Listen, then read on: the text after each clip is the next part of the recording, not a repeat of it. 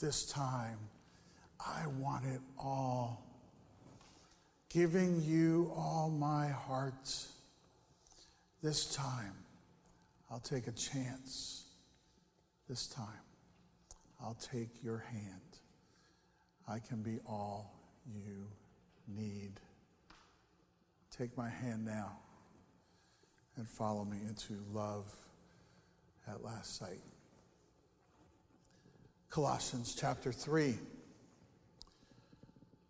Therefore, as God's chosen people, holy and dearly loved, clothe yourselves with compassion, kindness, humility, gentleness, and patience.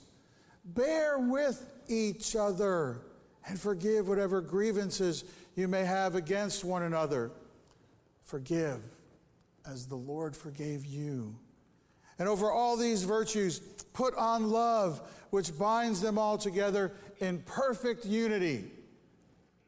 Let the peace of Christ rule in your hearts, since as members of one body, you were called to peace, and be thankful. Let the word of Christ dwell in you richly as you teach and admonish one another with all wisdom, and as you sing psalms, hymns, and spiritual songs with gratitude in your hearts to God. And whatever you do, do everything, whether in word or deed, do it all in the name of the Lord Jesus, giving thanks to God the Father through him. Wives, submit to your husbands as is fitting in the Lord. Husbands, love your wives and do not be harsh with them. Children, obey your parents in everything, for this pleases the Lord. Fathers, do not embitter your children, or they will become discouraged. Yesterday, I drove a couple hundred miles back from Washington, D.C. I had, I had just finished a beautiful, beautiful wedding. It was at the Old Post Chapel at Fort Myer, Virginia, which is sort of the back gate of Arlington National Cemetery. Everything was just beautiful. It was misty. It was drizzling.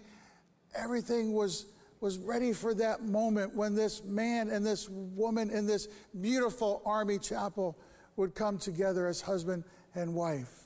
They were ready for love at last sight. That's my, my favorite picture that I took. The, the light on the floor reflecting back on them, the bride looking back over her groom's shoulder, thinking, I got him now. that was right after the wedding. And they exchanged their vows, and, and everything was just glorious except when it came time for the rings. There were two rings, be assured of that. But when the ring handoff happened, it didn't go so well. Now, a word of wisdom and caution to you men who might be a, a best man someday, or you might have to handle rings at a wedding ceremony. The pastor really appreciates it when you take them out of the box and, and they're in your hand, so it makes an easy transfer. Uh, I'm already working very hard. I don't need more work. I don't need to do your job. Your job is get the rings out of the box, have them in your hands. But this gentleman walks up to me. I said, May I have the rings, please? He comes up, he's got the box. Now he has to open the box. Then the rings are in the box. Both rings are, are there. So now I'm taking those rings out and, and they start to, to fumble in my, in my fingers. I've got a book to hold. I'm watching the bride and the groom. And then as they're fumbling, I'm trying to get in touch with my inner Derek Jeter because I don't want to fumble the ball. At that moment, the groom, being a macho man that, that he is, he grabs my hand to help me. This does not help me. Grabbing me suddenly and violently does not help me. But this is what men do. You know, they just jump in, like grab first, think later. And so this should be a sign to the woman who's marrying this guy. So, but she's like, ah, and then she thinks her ring is going to fall. So then she jumps in too. So I have the bride flying in the middle of, of the ceremony, the groom grabbing me, the rings are fumbling. I got the rings under control. And, and, and we were able to proceed. And then for their first moment together as husband and wife, they took communion. And we, we got close together at a communion table, and they took the bread and they drank the cup, and I prayed for them. They were so full of love. Their faces were shining. They really want love at last sight. And that's, that's how it starts out. You want love at last sight. You want that glorious moment to continue forever. But then we get confused about sharing our hearts. Today we're at days 17 and 18 in the Love at Last Sight book. The awkwardness of asking, the awkwardness of revealing your heart. And we're going to look at the reasons we get confused. We get confused about sharing our hearts because, first, we assume too much. The Shook's right. We often make the mistake of assuming we know how the people closest to us feel rather than taking the time to find out. The most common pitfall is the assumption that the other person's needs are the same as ours. In marriage, we may mistakenly think that our spouse's needs are the same as our own. And in so doing, we completely skip over the crucial questions that take relationships to the deepest level. Many parents wrongly assume that their children are wired just the way they are when it comes to expressing and receiving love and encouragement. Best friends often stop asking questions of each other and instead anticipate what they believe the other would say. It's easy to assume that the person I'm relating to is exactly like me, but it's never true. And so you go from glorious moments to everyday, ordinary moments. And then after a while, the, the talk changes and it starts to be about things that, that you repeat over and over again. How's your brother? How's your sister in Alabama? Is mom coming over for dinner? Do we have dog food? Uh, and, and you go out to dinner, but there's, there's not much that kind of deeper conversation anymore. And even with your friends, you repeat the same things and you, you do the same things and you, the same, same conversations rule the days of your lives. And so you really don't, after a while, have a, a real growing, cutting edge life, the kind of life God wants you to have. You have the same life over and over and over again. It, it's not becoming, it's sort of stuck. We assume too much and we miss our lives. It's so important to have something that I call emotional intelligence. It's in, in the, the literature, it's been studied for decades now. Emotional intelligence is, is basically you have got to pay attention to what is really going on around you. You have to read between the lines. You have to see a person's face, really see it. You have to look in a person's eyes, really look. You have to know what the, the tone is in the room. You have to understand that a person's words don't always express what they are really feeling. Emotional intelligence is so important when it comes to love at last sight. When you are, are carrying out the work of emotional intelligence, you are never assuming anything with the other person. You're always in the moment. You're always in the present. That's one of the themes of Love at Last Sight is that you are being very intentional about living your life. It's not just going by. It's not just the same old, same old. It's not all the, the same conversations all the time with your spouse, with your best friend, with the people that you, you work with all the time. And you spend a lot of time with those people. Many parents, it says, wrongly assume that their children are wired just the way they are when it comes to expressing and receiving love and encouragement. And, and you do a great disservice to your, to your child or to your children if you foist upon them your expectations or you, you keep putting goals in front of them that are your goals and they aren't the goals of those kids. Uh, my, my parents God bless my parents for providing me with so many good things.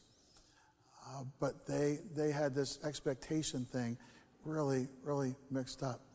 Uh, they, they were so caught up in, in trying to save money and trying to hold on to money and never spending an extra nickel or dime that, that you didn't have to, that one day they went into a store and, and everything was, was on sale, like 80% off.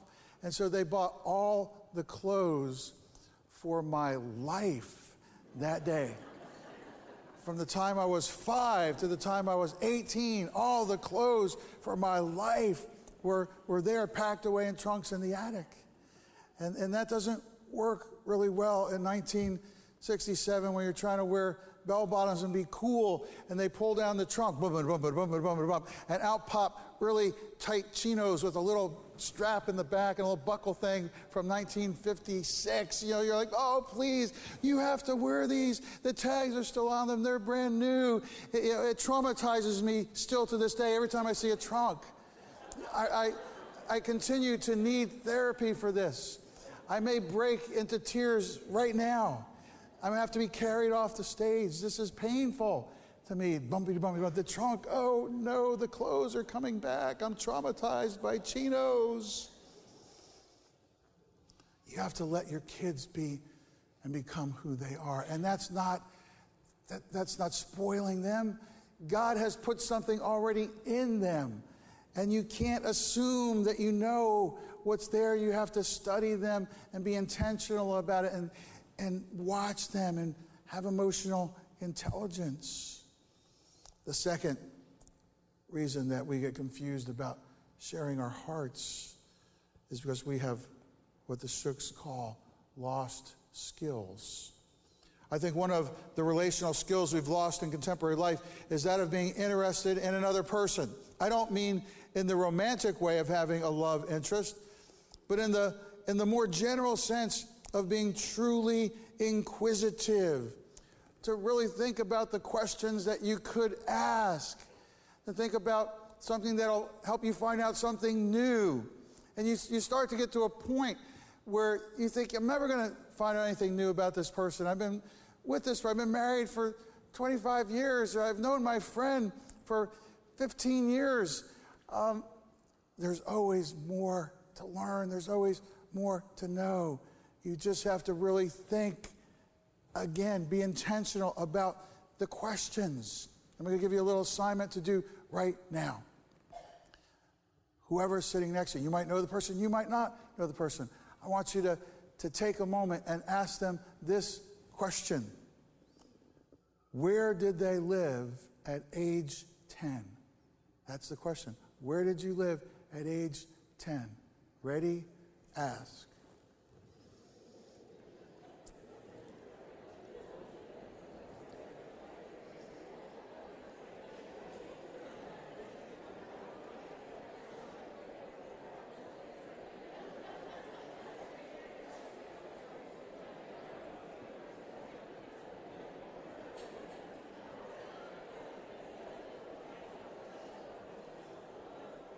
How many of you have already gone beyond that question?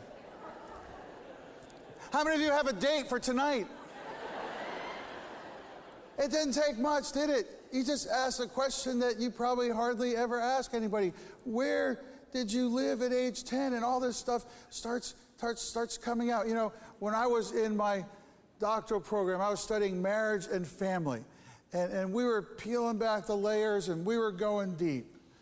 And then one of my professors said this one day, and I never forgot it. He said, just ask the simple questions. The simple questions will always take you somewhere, they'll always take you where you need to go. Your questions don't have to be complex, they don't have to be theologically sophisticated, they don't have to be erudite. Where did you live when you were 10? And then you just go on from there. The thing is, you have to think about asking those questions. You have to honestly take a moment and craft a simple question. And it begins to, to get to a place where you have the reward of sharing your heart instead of being confused about sharing your heart or just living the same life over and over and over again. There's a part two to the lost skills. Another skill we seem to have lost is simply the act of listening. You see, you have to listen deeper than the surface. Let me tell you a story. I'll get in trouble for telling the story, but at this point in my life, I don't care. Okay, so I'm very I'm a dangerous person because I don't care. I'm just coming at you. That's it. Uh, I don't mean this for any woman in particular who's sitting in the balcony, but it's just I was going to tell you a story. Hey, so I come home and and Gail says, uh, we need a new hose, but right now the, the hose is, is so tight on the outside faucet, we can't, we can't get it off.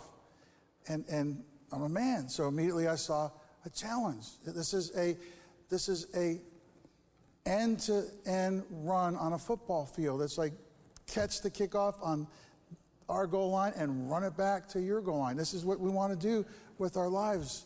Do, the, do something spectacular. So I said, let me put my muscles on it. And I just, I started to breathe deep. Let me put my muscles on it. And then she said four words. She said four words. And I want to get this right. I don't want to make a mistake. She says four words to me. I don't think so. And that just made me more want to get this thing done. And she goes, I had David Olson try, and he couldn't do it. He had wrenches on it, and he couldn't do it. David Olson sometimes sings up here on the worship team. Uh, he's a painter. He sometimes comes over and paints a room when she's changing a color. I had David Olson put wrenches on it. He couldn't do it. I don't think so. So I went out and I stared at the faucet and I got in touch with my inner Hulk. And that's what happened. Do you see a hose? There's no hose. Just got that. Bam! That thing popped off like butter. I didn't spray it. Somebody came up to me after the first service. You sprayed something on it? You, no, I just grabbed it. It was so afraid of me by that point. I just ripped that thing off. Ripped it right off. Another thing we do out of confusion is we live under cover. That listening thing, you have to listen deep. You have to listen for what a person is really saying. And what I was saying is, is I want to, to help. I want to serve. I want to, I want to once again get in touch with, with some muscles that I had a long time ago and see if they're still there. I, you know, there's, there's always a deeper thing going on. And when you listen, you listen for the deeper stuff that's going on, not just what's on the surface. The other thing we do out of confusion is we live undercover. The Shook's right. It's an awkward, it's awkward to expose your heart and feel completely vulnerable. And they're right. It's very awkward. It feels weird. In fact, you may even feel awkward just reading about it. That's because the upside down thinking of the world says you have to protect your heart. It says that if you expose your heart and share your true feelings, people may not like you. If they see the real you with all your faults, fears, and failures, they may reject you. And if people reject you, then you're not valuable and you don't count. That's such a lie. You're, you're always valuable. You always count all the time. Tony Campolo says, God has a wallet with your picture in it. He takes it out and he looks at you and he loves you. You are his special child. You are the one that he loves. You're always valuable. You count all the time. But we get caught up in the way the, the world positions itself, and then we start to, to position ourselves, and, and soon we get confused about sharing our hearts, and we live, we live under cover. I tried to be vulnerable yesterday. It was awkward. When I was driving back from Arlington, 95 was a parking lot. It took me six hours to make the trip, like double the amount of time that it should have. I, I was wondering, where did all these people come from? where are all these people going? I thought it was the end of the world. I thought everybody knew it was the end of the world. They're all leaving. Where are they going? It was, and, and, and Route 1 was a parking lot, and the whole thing was just bizarre. And so when that happens, I can't handle that. I just can't. I, I, so I get out my GPS on my phone and I start, I'm looking for, for just small ancillary roads. I find these roads, County Road 632, and it goes like nowhere, but I get on. I don't care. As long as there's, there's road and I can keep going. I'm on County Road this and County Road that, and I'm just trying to figure out a way.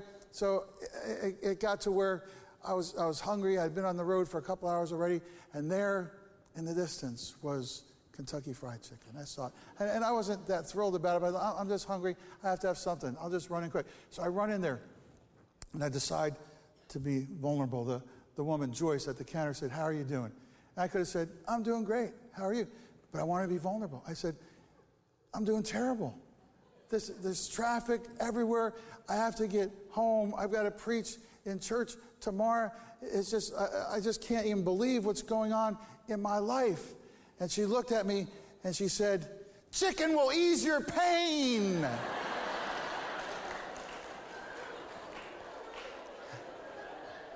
it was like revival was going to break out. I felt, I felt like dropping on, on my knees and giving my heart to God again. It was, chicken will ease your pain. You know, we just, we had a moment because I was vulnerable. And she opened up her life to me. And it was in that moment, right before I got those chicken wings, that I felt like a human being again. There's a story in, in the book on page 137 that I'd like to read to you. In his book, Wild at Heart, John Eldredge tells about a conversation with his best friend, an articulate, educated man with a great family and an enviable job.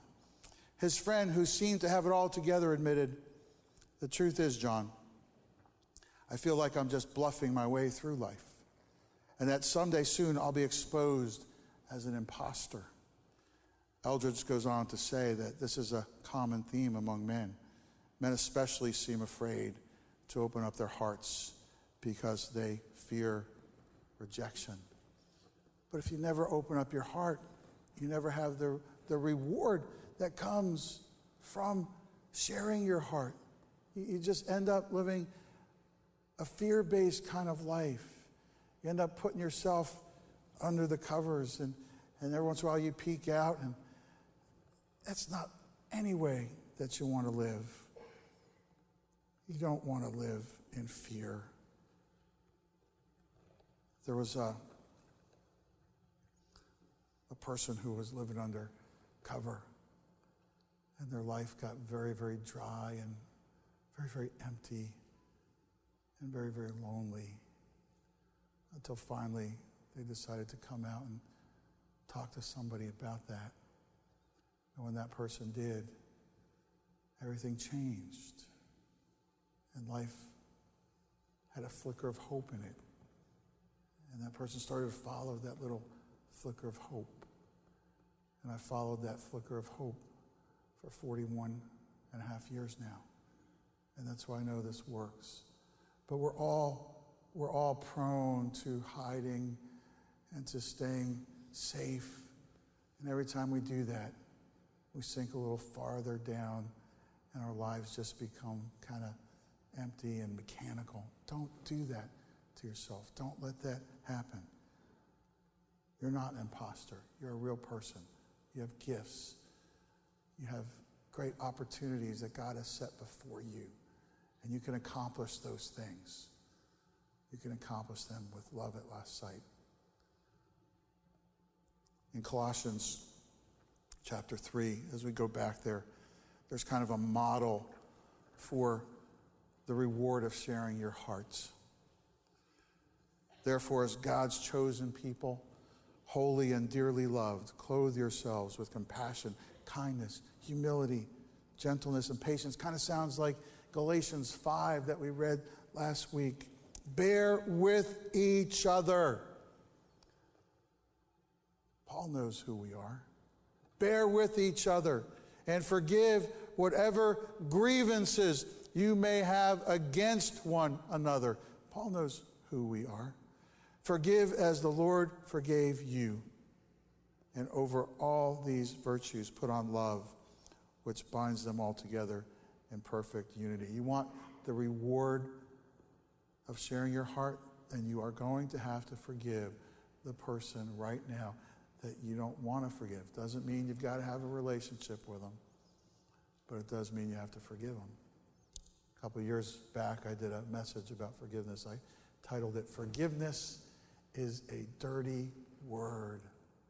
And I've put that, that message into a chapter, and there's a chapter that is now in a, in a book, and that book is going to a publisher next week, and we'll have it in the fall so we can all share share it together. But I feel so good about that chapter because God allowed me to see all the different ways that we can forgive each other. There's reset button forgiveness, and there's process forgiveness, and there's solo forgiveness, and there's a couple other kinds of forgiveness that we just need to, to bring into our lives if we're going to have love at last sight kind of lives. Forgive as the Lord forgave you. The peace of Christ is not a peace of your mind. Let the peace of Christ rule in your hearts, since as members of one body, you are called to peace and be thankful. It's saying to, to not hold onto like your agitation and what makes you you angry all the time, but to let, it's a command, let the peace of Christ rule in your hearts. It's not a piece of your mind that anybody needs, it's the peace of Christ in you that people need. This is where spirituality really meets the road of your life. It's where your faith really becomes something that is a gift. It's where the reward of sharing your heart becomes big and magnanimous because you're letting God's peace live inside of you. And you're coming out of whatever things that you grew up with or your personality, you're able to step aside from that. It's what we talked about last week when we read Paul in 1 Corinthians 13. And he talked about when he was a child, thought like a child, but when he grew up, he had to let go of that stuff. Winston Churchill put it this way In the course of my life, I have often had to eat my words, and I must confess that I have always found it a wholesome diet. Let Christ rule in your hearts. His peace will give you the reward that you always want in your heart. The Bible in your heart is part of this model, too. Let the word of Christ dwell in you richly as you teach and admonish one another with all wisdom and as you sing psalms. Let the word of Christ dwell in you richly as you teach and admonish one another with all wisdom. That means when you take even just a little bit of this book and you keep it in your hearts, it'll come back and bless your life. It'll come back and help you to, to bridge a gap or negotiate a sharp relational turn in your life. So often I'm, I'm talking to people and, and passages of scripture will pop into my mind. Things that I memorized a long time ago will become like gifts that I give to people, or something will be agitating in my mind. I'm cogitating, I'm agitated, and, and, and I remember something that Jesus said, and it brings wisdom to a situation. You're not going to get wisdom from reading the paper usually.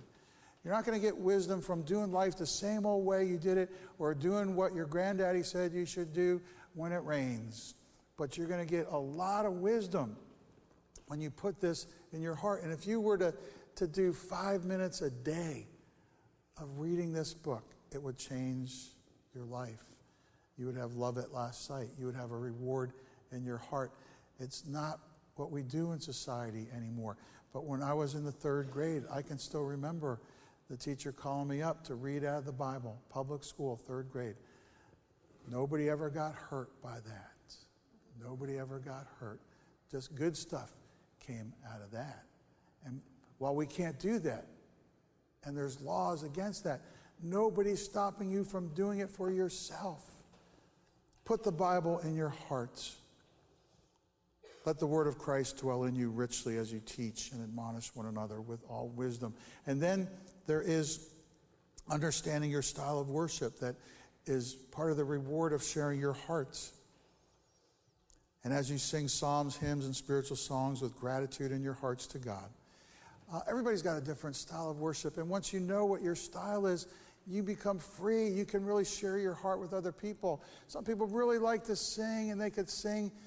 You could sing the whole service. Let's move the sermon out of the way. Just keep singing. Some people love to do that. And that's your, your style of worship. It's who God made you, and it's great. And some people need to go take a long walk and, and look out into the clouds or out into a starry, moonless night and, and just wonder at the grandeur of God. Some people like to write their own prayers and or write a poem about who they are in Christ or who God is in their life.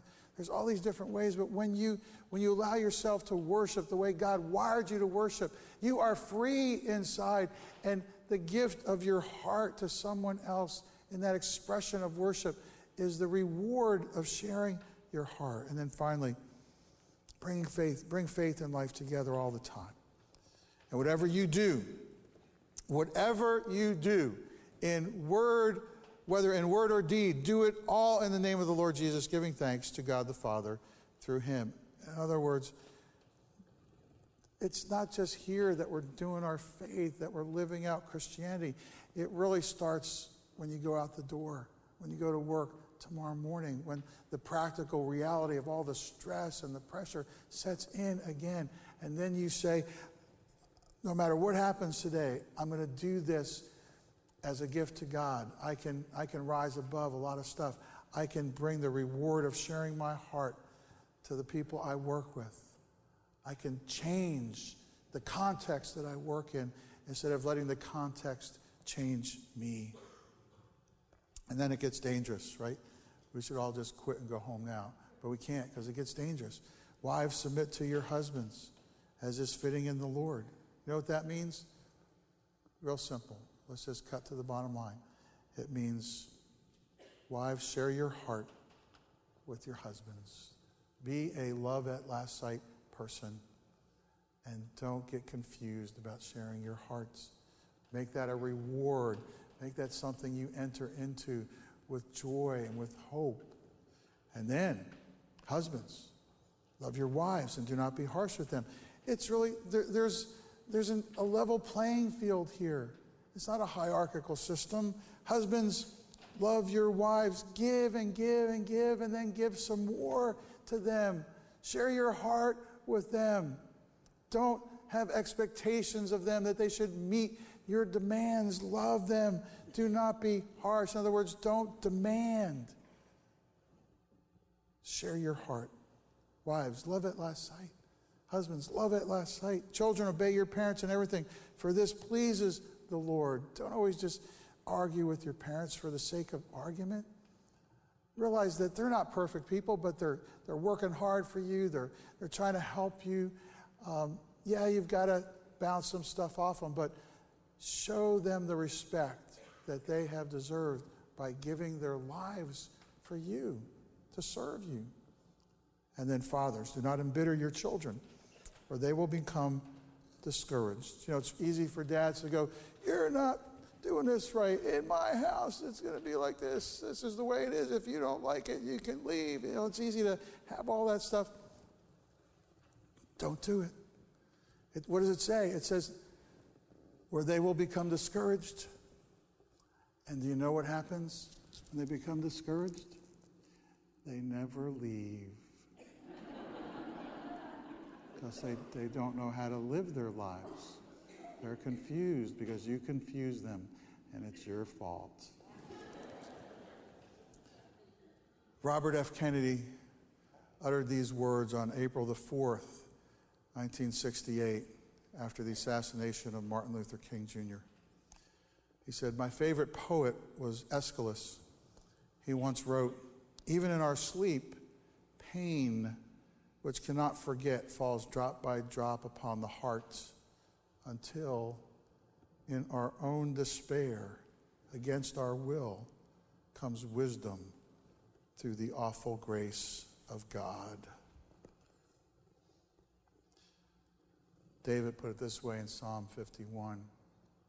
He said, The sacrifices of God are a broken spirit, a broken and contrite heart, O God, you will not turn away from. God wants you to have a love at last sight kind of life. He knows your broken parts, He knows what's happened. But He says, We can do this. We can live this out together. You can do great things. You can do amazing things. Keep focused on me. Let the word of Christ, my son, dwell richly in you. Let the peace of my son rule in your hearts. Forgive as he forgave you. And if you are willing to do those things, though C.S. Lewis said, to love at all is to be vulnerable. And it is. You will still be hurt. You'll still get knocked down sometimes. Although it's, it's hard, you will embrace and you will live a love at last sight kind of life. And you will be like a light in the world. Live love at last sight. Own the reward of sharing your heart. Let's pray. Dear Heavenly Father, in all these things, we ask that you meet us in the places where we have been hurt, where in our vulnerability we have been knocked down, where we have shed tears and have wondered is there, is there anything real about relationships anymore? Father, call us to, to live the way you have ordained for us to live, to live like Christ, and allow us to have and to find and to own and embrace the rewards of sharing our hearts. We pray this in Jesus' name. Amen.